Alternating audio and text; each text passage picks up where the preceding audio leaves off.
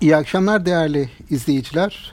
Bugün borsalarda bizde olsun yurt dışında olsun genelde satışların hakim olduğu bir gün yaşanıyor. Bu satışlar aslında çok sürpriz de değil. Hani bunu belirtmekte fayda var. Borsalar özellikle yirmi iki Mart'tan bu yana bayağı kuvvetli bir yükseliş gösterdiler. Özellikle Amerika tarafında neredeyse pek çok endeks bu Covid on dokuzdan önceki zirve seviyelerini yakaladı. Hatta bazı endekslerde bunun üzerine dahi çıkıldı.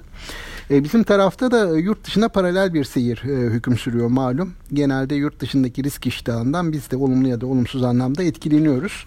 Bizim tarafta da borsada yaklaşık olarak son alımlarla birlikte bu dolar bazlı getiriler açısından Covid on dokuz öncesi seviyelerinin yaklaşık yüzde on altı altındayız hala. Tabii e, T L bazlı bakıldığında bu biraz daha e, yakın seviyeler, yüzde beşler seviyesine kadar düşüyor. Hemen hemen o seviyeler yakalanmış gibi düşünebiliriz T L bazındaki getiriler açısından.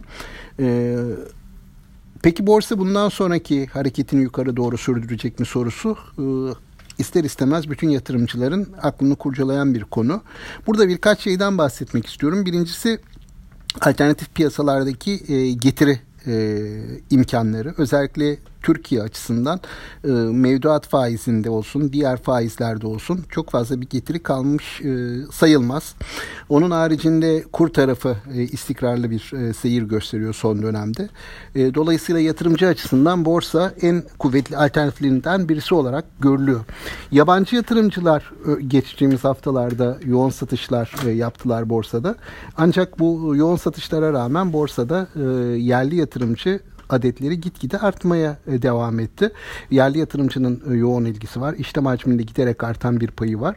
Dolayısıyla bu tarafta da hani talebin olduğunu görüyoruz. Yurt dışı tarafa geldiğimiz zaman orada iki konu tartışılıyor. Birincisi borsanın şu anki göstermiş olduğu yükseliş, şu anki fiyatlama seviyeleri ekonomilerdeki toparlamayı birebir karşılık buluyor mu? İkinci noktada peki yine merkez bankalarının sağlamış olduğu parasal genişleme e, borsalarda e, yükselişe sürdürmeye imkan sağlayacak mı?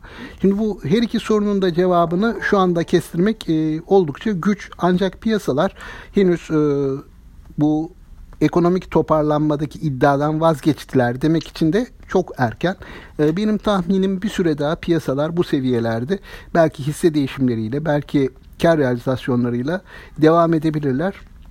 Sonrasında hani eğer Amerika tarafı piyasalardaki pozitif hikayeye daha çok inanırsa biz de bunu takip edeceğiz.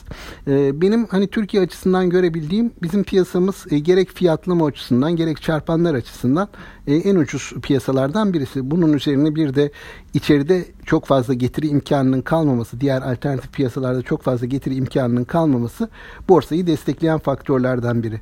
E, bir diğer faktör de tabii yabancı yatırımcıların artık borsada e, hisse ağırlıklarının oldukça düşük seviyelere, tarihsel dip seviyelere gelmiş olması.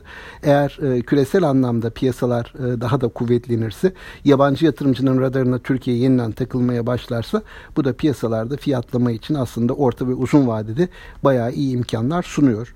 E, benim tahminim bu hafta içerisinde bu yatay seyir belki biraz daha işte fiyatlarda gerilemeyle fakat genel olarak bu seviyeler büyük ölçüde korunarak bir yatay bant hareketine dönüşebilir. Hani bu anlamda bu akşamki Amerikan seansının kapanışları önemli yarınki açılışlar açısından.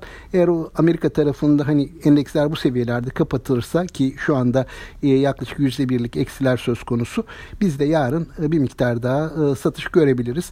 Ama Amerika'da bu saatten sonra toparlanma gelirse yarın biraz daha yatay hatta hafif artılarla e, devam edecek bir seans izleyebiliriz. Benim bu akşam için aktaracaklarım bunlar. Tüm yatırımcılara iyi akşamlar diliyorum. Sağlıklı, bol ve bereketli kazançlı günler diliyorum. İyi akşamlar.